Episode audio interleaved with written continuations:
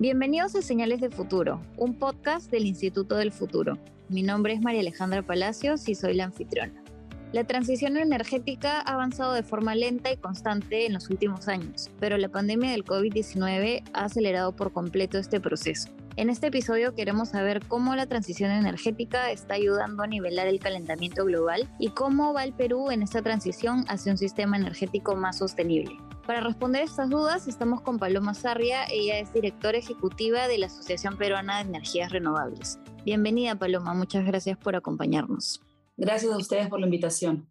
Muy bien, Paloma. Primero queremos saber cómo es que la transición energética está ayudando a nivelar el calentamiento de la Tierra. Bueno, mira, todo esto nace en diciembre de 2015 a raíz de la conferencia número 21 de París, donde se firmó un acuerdo internacional que establecía que para poder mantener el calentamiento global por debajo de los 2 grados centígrados y de ser posible llegar a los 1.5 grados centígrados respecto a los niveles preindustriales, había que iniciar un camino de descarbonización y una serie de herramientas más que son parte de este proceso que se llama transición energética, ¿no? que básicamente significa que debemos cambiar de un sistema energético que ha estado normalmente basado en los combustibles fósiles a uno de bajas emisiones o sin emisiones de carbono, ¿no? Basado totalmente en fuentes de energía renovable y fuentes de energía limpia. Entonces, ¿cómo se está implementando esa transición? Básicamente a través de cuatro acciones principales. En principio, ¿no? el despliegue de energías renovables a gran escala para reemplazar los combustibles fósiles y digamos que el desarrollo de estas energías renovables es el core, ¿no? O es el corazón de la transición energética. También implica no solo desplegar más energías renovables y ahí hay varios números interesantes de cuánto se debe, digamos, desplegar en los próximos años para lograr esos objetivos, pero digamos que en la última década hemos visto un incremento bastante importante, sobre todo en la solar y eólica, también por sus bajos costos, pero eso tiene que incrementar muchísimo más. Pero no solamente es desplegar más energías renovables, ¿no? Es también iniciar con la descarbonización, es decir, paulatinamente, progresivamente empezar a abandonar los combustibles fósiles, ¿no? Y empezando con el cierre de las centrales a carbón, ¿no? De hecho, creo que en la última COP se dijo eso, ¿no? Y hay un acuerdo de varios países de empezar a cerrar estas plantas y eventualmente se va a tener que hacer lo mismo con las otras este, tecnologías fósiles para llegar al 2050 a la carbono neutralidad. Después, la electrificación, ¿no? Que es electrificar los consumos de industrias y sectores, por ejemplo, como el transporte, ¿no? Donde se utiliza combustible como la gasolina o el, o el diésel, ¿no? o también lo que ahora está muy de moda, ¿no? que es el hidrógeno verde, que es, un, básicamente hidrógeno producido bajo un proceso de electrólisis donde se utiliza agua y las energías renovables ¿no? para generar este átomo limpio, ¿no? El hidrógeno verde puede servir como un combustible también para reemplazar lo que es la gasolina y el diésel. Entonces, digamos que electrificar esos procesos ¿no? que utilizan combustibles como la gasolina o el diésel, que hoy en día no solamente es un tema, digamos, de ser más limpios y cumplir con esos objetivos, ¿no? pero también es un tema de, de ser independiente, tener seguridad energética, ¿no? Y, y, de estar, no, no estar expuestos a alzas de precios, que ahorita lo podemos ver con el tema del conflicto en Europa, ¿no? Pero también es la electrificación, ¿no? Es electrificar el transporte principalmente, o también introducir el tema del hidrógeno verde, ¿no? Eso también nos va a ayudar con la transición energética. Y el tema del hidrógeno verde es, digamos, un tema nuevo que, pero no, no es nuevo, ya, ya, ya se ha producido hidrógeno verde antes, pero ahora ya se está hablando de realmente masificar su, su, producción para llegar a esos sectores donde es difícil descarbonizar, ¿no? Como el transporte. Y lo otro es la digitalización, ¿no? De los procesos industriales y de las redes. Eso también contribuye a mejorar la eficiencia energética y a completar ese proceso de transición energética. Entonces, eso es lo que, digamos, se conoce como la transición. O sea, no solamente es un tema de despliegue de energías más limpias, también es abandonar esas plantas que utilizan otros combustibles, electrificar esos consumos que dependen de, de la gasolina y el diésel y todo el proceso de digitalización, ¿no? Y hay unos países que están más avanzados que otros. En Latinoamérica creo que uno de los países que está avanzando bastante bien en este camino es Chile, ¿no? Hace unos tres años me parece que, el, el, por ejemplo, el gobierno tomó una apuesta muy importante por la electromovilidad y ya tienen miles de, de, de buses, por ejemplo, buses eléctricos para transporte público en operación, ¿no? Empezaron con 200.000 y ahora tienen me atrevería a decir que ya tienen medio millón. El gobierno apostó por eso y, bueno, también ya se está viendo el tema de también carros eléctricos para, para el uso de las personas y tienen redes de cargadores eléctricos en bastantes eh, partes del país. Entonces, ellos, por ejemplo, han apostado bastante por el tema de electrificar el transporte, que es parte de, este tema de la transición energética, y, en términos renovables están súper avanzados, ¿no? Han, este, Me parece que han llegado a los 10.000 megavatios hace poco, eh, la solar ya sobrepasó a los combustibles, a las térmicas, me parece, o, las plantas que tenían a, combustibles fósiles, que es un, un gran logro, eso, eso acaba de suceder. Entonces, eh, sí, me atrevería a decir que Chile es uno de los países más avanzados también por, por la apuesta que han tenido en, en, lo que es la electrificación, ¿no? Y en lo que es el hidrógeno verde, ya están empezando a hacer pilotos, también están bien, bien este, apostando bastante por eso, ¿no? Muy bien, Paloma. Y bueno, nos acabas de mencionar el caso de Chile, que es un caso de éxito definitivamente pero ¿cómo se está dando la transición energética en general en otros países de América Latina? ¿Todos están tan bien como Chile? ¿Cuáles son las dificultades para algunos países? ¿Qué es lo que se necesita? Eh, creo que, es variado, ¿no? También, por ejemplo, Colombia vemos que está desplegando bastante el tema de las renovables. Hace unos, algunos meses hubo una subasta bastante importante y vemos que ahí están despegando en el tema de la, del despliegue de esas tecnologías limpias, ¿no? Sobre todo en lo que es, en, lo que es renovables. En, movilidad eléctrica también tienen ciertos avances, pero sobre todo, en particular, últimamente he escuchado sobre, sobre lo que están haciendo en, en lo que es renovable, ¿no? Y, a los precios que han llegado en las últimas subastas. O sea, realmente hay una apuesta del, por lo menos el gobierno anterior, creo que el gobierno el que acaba de salir también apuesta bastante por las renovables, ¿no? Bueno, Brasil es un mercado enorme y, y o sea, en términos renovables también tienen un gran avance. México también avanzó bastante con las renovables, pero en los últimos meses ha tenido un pequeño, eh, ha retrocedido un poco su agenda eh, eh pro renovables por temas políticos, ¿no? También eh, que tuvieron que ver con la pandemia. Entonces, sí, yo creo que, que hay un mix, ¿no? Pero veo un Chile que viene hace, desde hace unos años con un camino trazado importante y, avanzando, ¿no? Y con un gobierno bastante inclinado hacia la transición energética, ¿no? Este, Por ejemplo, el, como te digo, el, tema del, de la movilidad eléctrica fue bastante empujado por el gobierno, por el Ministerio de Transporte en ese momento. El tema del hidrógeno verde, que ahora lo están empujando con fuerza, el anterior ministro de Energía apostó totalmente por eso. Entonces, es importante el apoyo del gobierno. ¿no? Entonces, creo que veo un mix, pero Chile, digamos, en un camino bastante trazado hace un tiempo, Colombia despegando, México que había despegado pero ha bajado un poquito, eh, un Brasil que hace tiempo viene en ese tema de las renovables y la generación distribuida, en tema de movilidad eléctrica no estoy muy segura. Argentina, Argentina está más como nosotros, ¿no? Todavía le está costando. Y bueno, nosotros ya, voy a pasar a, Perú, empezamos con, en el 2008, fuimos uno de los, de los pioneros en el tema de las renovables con un esquema de, promoción. Se hicieron estas subastas de energías renovables eh, entre el 2008 al 2015, ¿no? Hubieron cuatro de estas y básicamente eh, al resultado de esto se implementaron más de 700 megavatios en, en, energía renovable, incluyendo eólica, solar, biomasa y mini hidro, ¿no? Eh, hasta más o menos el, 2015, ¿no? Y esto resultó en una serie de contratos de compra-venta de energía entre el, entre el Estado y desarrolladores, generadores, ¿no? Eso fue hasta el 2015, ¿no? Después no han habido más subastas, ¿no? Lo que, lo que sí ha habido es un pequeño ajuste regulatorio que ahora le permite a la energía eólica eh, contratar, no tiene que haber esas subastas para que la eólica pueda eh, contratar y eh, con este pequeño ajuste regulatorio que hubo, la, la, energía eólica sí podría, por ejemplo, entrar a licitaciones de distribuidoras, ¿no? O licitaciones, no sé, de alguna minera, ¿no? Que quiera comprar energía verde, energía limpia, y sí podrían contratar su energía, ¿no? La, la, solar no todavía. La solar, estamos tratando de hacer algunos ajustes para que la solar pueda también disfrutar de esto y participar en esas licitaciones en el futuro, ¿no? Porque lo que sí vemos es bastante desarrollo, hay muchos proyectos en desarrollo. Lo que falta es o sea, ciertos cambios a nivel regulatorio para que estas tecnologías, sobre todo las, más, las que ya son más competitivas como la solar y la eólica, este, puedan también entrar a competir en igualdad de condiciones con otras tecnologías y, empezar a poder tener más espacio en el mercado, ¿no? Entonces digamos que em, empezamos, ¿no? Con, con estos incentivos y de ahí ya no hubieron más subastas,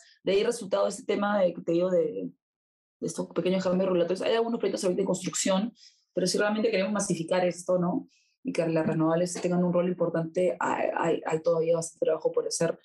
Y, por ejemplo, en movilidad eléctrica también estamos rezagados. Este, han habido una serie de pilotos, ¿no?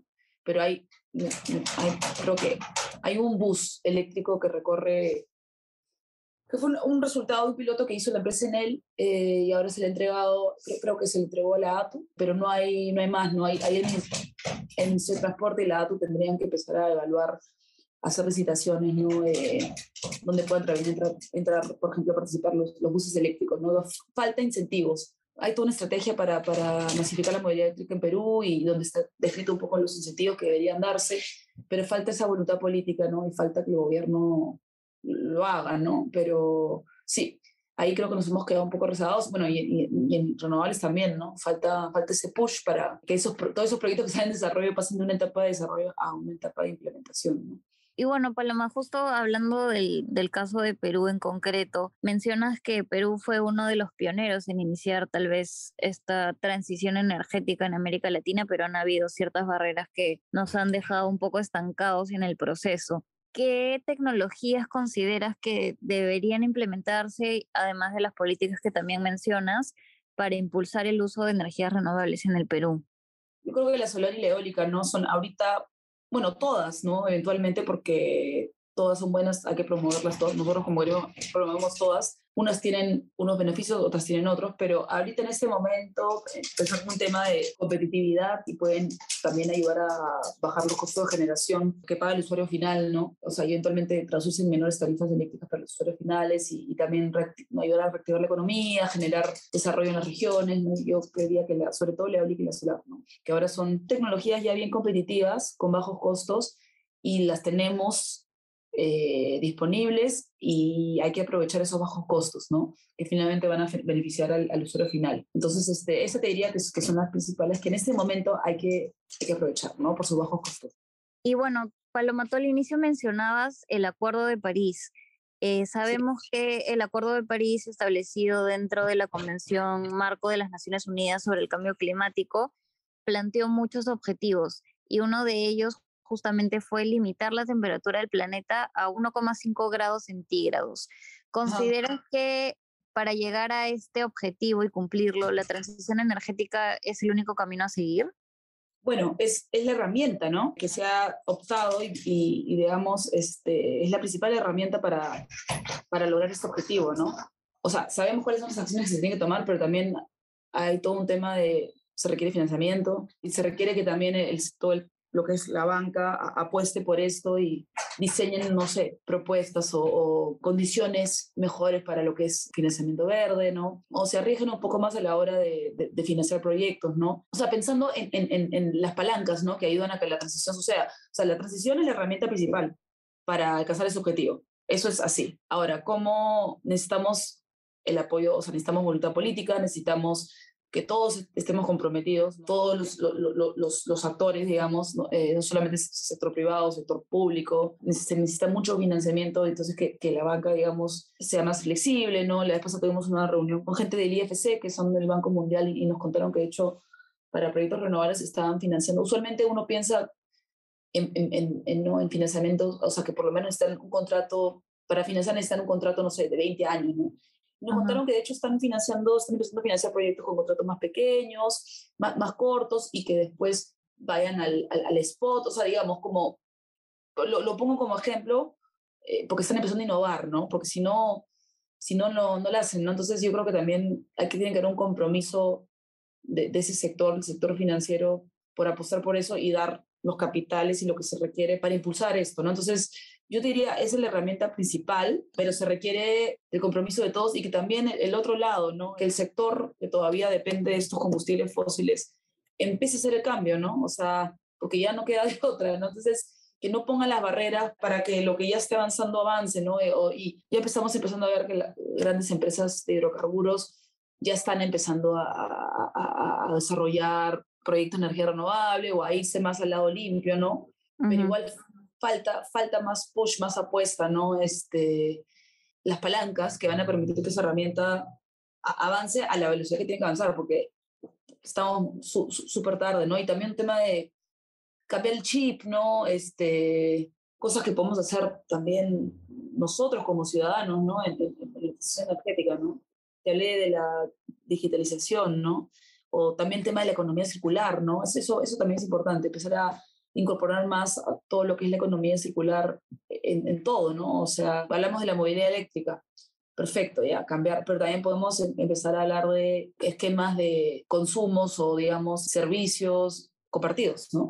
Empezar a pensar en, en, o sea, tú tienes tu carro y lo tienes un tiempo muerto, ¿no? Ahí, ya, entonces ahí podrías, otra persona lo podría usar. Lo vamos a car sharing, estos modelos de compartir ciertos servicios y tal, que son, son, temas que también se desplegan a partir de lo que es la, famosa economía circular. Ese tipo de cosas también creo que son parte de la transición, ¿no? Porque finalmente reduces ciertos consumos, ¿no? O te compras tu carrito eléctrico y o empiezas a adoptar este, formas de vida y hábitos que, que te permitan consumir menos energía, ¿no? O menos electricidad. Entonces, también creo que va por eso. Yo agregaría el tema de la economía circular también acá y, porque es, es, un mundo más grande, pero también, ¿no? Hay, parte de eso es esos temas de cambio de hábitos, ¿no? El, el, todo el famoso... Di ese ejemplo porque, porque sí, pues este... Y eso se puede aplicar en muchas cosas, ¿no? Y ahí hay un tema de eficiencias, de, de reducción de consumos que son muertos, que también están asociados al consumo de energía y ahí también es parte de ese cambio que tiene que haber, ¿no? Yo, Paloma, te quería preguntar, ya que lo mencionas, ¿cómo lograr que tanto las empresas como la sociedad entiendan que la transición energética puede crear valor para ellas. Ya, sí, que no, no solamente es un costo. Bueno, tenemos, creo que también tenemos que dejar de tener una visión cortoplacista, ¿no? Hay que empezar a tener una visión más de mediano, largo plazo. Y bueno, pensar en, por ejemplo, la cantidad de empleo nuevo y de capacidades nuevas que no se tienen localmente que pueden traer ese tipo de, de tecnologías, ¿no? Hay que empezar a ver con esos ojos o también empezar a pensar en, en las industrias que podemos eh, generar localmente si vamos, eh, si empezamos a introducir tecnologías nuevas o industrias nuevas, ¿no? Por ejemplo, acá podríamos, bueno, igual, digo, es un tema que nos va a tomar tiempo, pero tenemos litio en Perú, podríamos eventualmente nosotros producir nuestras propias baterías para el uso de, en carros eléctricos y buses eléctricos, ¿no? Y hay ahí toda una industria que se puede explotar y puede ser local, ¿no? Y también con el hidrógeno verde, ¿no? El hidrógeno verde, que justo estoy pensando en el hidrógeno verde porque ayer tuve un panel y decían, hablábamos de las barreras, ¿no? Y una de las barreras, por ejemplo, porque también puede ser una oportunidad, es que va a faltar recursos, va a faltar gente que sepa el tema. Entonces ahorita, por ejemplo, mucho en lo que, en lo que están enfocados, en lo que, en lo que están pensando en estar enfocados es cómo genero esa capacidad nueva y ese, ¿no? En, en, en toda la cadena de valor. Y eso te va a generar, digamos, este, una serie de, de, de, empleos nuevos que, que, que, es bastante, ¿no? Y eso, eso, es, es, todo, eso todo crea valor. Entonces, este, pero es más, son miradas más de largo plazo, ¿no? Entonces, no sé, hay, hay algunos estudios que hicieron el año pasado, bien interesantes. Uno lo hizo Deloitte para Enel, sobre justamente la transición energética, lo que implica, es, una, es la hoja de, de transición energética, lo están este, actualizando pero ellos dan valores bien interesantes, acá tengo algunos, y también hay otro estudio que hizo el BIT. Mira, el, eh, es el estudio de, de, hoja de ruta que se hizo el año pasado, porque este año lo están actualizando de, de dice en Perú, ah, los ahorros económicos de la descarbonización en Perú van a superar las inversiones y se pueden alcanzar beneficios en valor presente neto de entre 101 mil millones de dólares a más de 200 mil millones de dólares en 2050.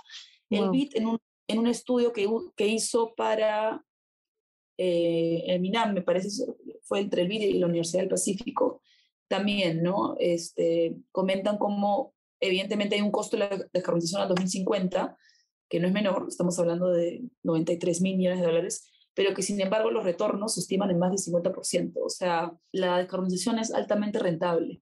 Entonces, este, sí, hay que empezar a cambiar ese chip, o sea, de que la transición y, y hacer todos estos cambios es solo costoso, ¿no? Hay que empezar a ver los beneficios económicos que esto puede traer, pero hay que también tener esa mirada más de mediano y largo plazo. Tú te comprarías un carrito eléctrico, falta la infraestructura y todo, pero por ejemplo, un carro eléctrico es mucho más caro que, que un carro normal, pero si tú ves, los, o sea, tienes que pensar en... en, en Al final, creo que ahora con lo caro que está la gasolina, te termina saliendo cuenta tener de repente un carro eléctrico, ¿no? Ahorita, total, sí, y, pero igual, antes cuando todavía la gasolina no era tan cara, igual es como, ya, ok, me va a costar, mi inversión ahorita es bien fuerte, me va a costar un tiempo eh, recuperarla, pero después todo lo que es este consumo de la parte del combustible y la parte de mantenimiento es muy, mucho, mucho, mucho, mucho más bajo, ¿no? Entonces, pero claro, es, es obviamente siempre nos va a pesar, ¿no? Hay que ahorita voy a, me puedo comprar un carro que es la mitad o mucho menos, para, ¿no? ¿Para qué? Pero por eso, eso, es, eso siempre es mirada como de hoy, ¿no? Es, es, es, también cambiar un poco esa mirada y tener una visión más del, mediano a largo plazo, ¿no? Este, que eventualmente se van a empezar a, se van a ver esos, esos frutos, ¿no? Y empezar hay, hay, un caso bien chévere de esta empresa de Textil del Valle, que creo que es la empresa de textil más sostenible, bueno, o así lo, más sostenible del mundo, o así lo han puesto, y también sería interesante, claro, lo que están viendo ellos, ¿no? Este, claro, ellos, ellos tienen paneles solares, entonces ellos consumen su propia energía, entonces ahorran, ahorra, o sea, y lo, pusieron paneles solares para ahorrar, y, y logran ahorrar. Luego, este, reutilizan los desperdicios, o sea, lo, creo que utilizan parte de, de los textiles que, que, que, que, sería desperdicio lo reutiliza. Entonces ahí también otro ahorro, ¿no? De ahí eh, su producto final es un producto que, digamos, es, lo pueden certificar como limpio en términos de energía que utilizan y también, digamos, eh, en que reutilizan el en que reutilizan desperdicios, entonces todo el tema de economía circular y ese y su producto tiene un valor más más alto, ¿no? Porque Claro. Hay mercados donde ahora valorizan mucho más que tengas un producto certificado con energía limpia y, y, otras cosas y hay gente que está dispuesta a pagar más. Entonces ahí tienes un, tienes un valor agregado, ¿no? Entonces también en la misma bolsa hay ya un índice para medir la sostenibilidad y, y hay acciones que pueden llegar a ser más altas por ese índice de sostenibilidad porque, porque sí, hay un valor en eso, ¿no? Entonces todo eso es importante tomarlo en cuenta, ¿no? eh, y, y todo lo, todos estos nuevos mercados que vas a generar, estos nuevos empleos que vas a generar, estas nuevas capacidades que vas a generar, no es menor, ¿no? Creo que en, en el sector de energía las renovables son las, las que más empleo pueden generar. Y bueno, Paloma, ya para finalizar, a futuro, ¿qué es lo que necesitamos y cuál sería el escenario ideal para que por fin podamos cumplir y culminar este proceso en el Perú? Bueno, necesitamos que se generen esas señales del gobierno para que las otras tecnologías limpias puedan, digamos, también entrar a, a, competir y ser parte de la matriz.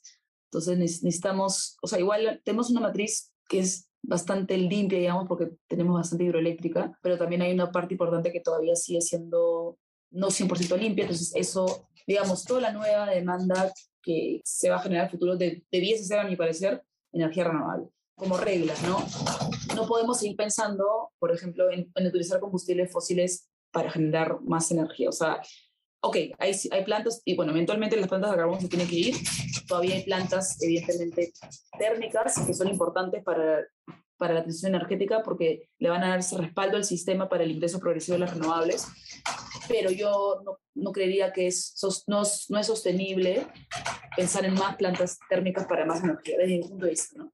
Hay que pensar en el gas, por ejemplo, para otros usos, como el uso doméstico, transporte. Entonces, creo que en lo que es la matriz energética deberíamos pensar que toda la demanda futura debería ser 100% renovable y eventualmente tener un plan para poco a poco que se vayan yendo las plantas que no son 100% limpias, ¿no? Para lograr eso también hay que tener un, un proceso de planificación energética que no tenemos, todavía no hemos, no hemos tenido en el Perú, ¿no? Siempre, entonces, implementar un proceso de planificación energética al 2050 nos va a permitir trazar un camino hacia ese, hacia, hacia ese año, ¿no? Donde vamos a hacer exactamente lo que se tiene que hacer, en qué momento esas plantas tienen que salir y qué, lo, qué le va a sustituir para darle ese respaldo al sistema, por ejemplo, baterías, que cada vez están bajando más en costos, eventualmente la geotermia, ¿no?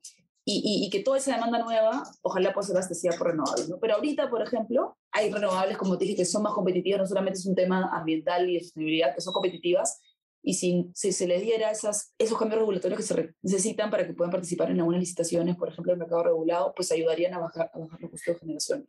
Eso sí o sí me parece que, que se debe dar por un tema de, de competencia y, y de, de, trasladar esos menores costos a los usuarios finales, ¿no? Eh, también en lo que es, por ejemplo, te he hablado de la matriz energética, ¿no? En, en, tenemos sí. que tener un camino claro en lo que es descarbonizar otros sectores como el transporte, ¿no? Ahí tenemos que impulsar la movilidad eléctrica, o sea, tiene que haber ya un compromiso del Estado de hacerlo, o sea, no. Hay una estrategia, entiendo, que ha diseñado eh, el sector privado, pero ya, ya, o sea, la, el sector público se tiene que comprometer, o sea, se tiene que empezar a pensar en que las próximas licitaciones no sé, el transporte público se incluya una cuota de, de, usos eléctricos ¿no? y se le dé ciertos incentivos para que puedan participar. Tiene que haber un camino para la participación de la movilidad eléctrica en el Perú de todas maneras. Eso también va a estar trazado en, un proceso de planificación energética.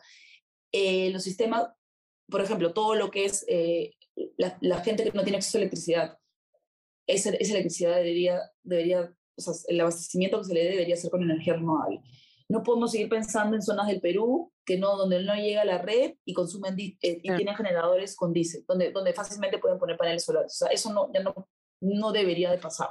Y, menos hoy, donde el diésel, ya sabemos en el precio que está y a lo que estamos expuestos, ¿no? Tenemos que dejar de depender en esos combustibles, ¿no? Que, o sea, y, lo, y bueno, el petróleo nosotros lo importamos, ¿ya? Pero, por ejemplo, eh, gran parte, ¿no? Pero eventualmente cuando se acabe el gas, si seguimos pensando en el gas de la forma como lo estamos pensando, eventualmente se va a acabar y vamos a tener también que importarlo de un lado y también vamos a estar expuestos. Entonces, eh, sí, tenemos que tener un proceso, implementar ya este proceso de planificación energética que nos permita trazar el camino de, de qué, qué decisiones tenemos que tomar en, en, los próximos años para, para poder llegar a esa carbono neutralidad, ¿no? Como te digo, en, en, en, qué momento salen, salen esas plantas, en qué momento, o sea, para qué se va a utilizar el gas, este, digamos, este, cuál va a ser ese camino, este, esos sistemas aislados que te digo, o sea, debería ser todo solar, ¿no? Otras tecnologías limpias, o sea, eso ya no debería, ya no debería darse más, ¿no? Este, generación distribuida también, tenemos un reglamento que está ahí en stand-by hace muchos años, eh, y eso, ¿no? Pero, pero creo que lo, lo, más importante es tener este proceso de planificación energética y que el tema este de la planificación energética sea una política de Estado, no de gobierno, ¿no? Que, Entonces, porque así no tienes un gobierno nuevo que entra y empieza de cero, ¿no? Tienes una, un camino trazado clarísimo y, o sea, sin eso no va a ser difícil, ¿no? Y bueno, definitivamente, Paloma, como tú mencionas, no va a ser un proceso sencillo, tampoco va a ser un proceso rápido, pero definitivamente es fundamental que el Perú y todos los países tengan una visión y objetivos, como mencionas, a largo plazo, ¿no? Que les permita tener un equilibrio entre el desarrollo económico, el acceso a la energía y finalmente lograr la ansiada transición energética para tener más sostenibilidad medioambiental. Muchísimas gracias Paloma por acompañarnos. Gracias por toda la información que has compartido tan relevante y bueno, esto fue Señales de Futuro y nos vemos en el próximo episodio. Gracias Paloma. Gracias a ustedes por la invitación. Un gusto.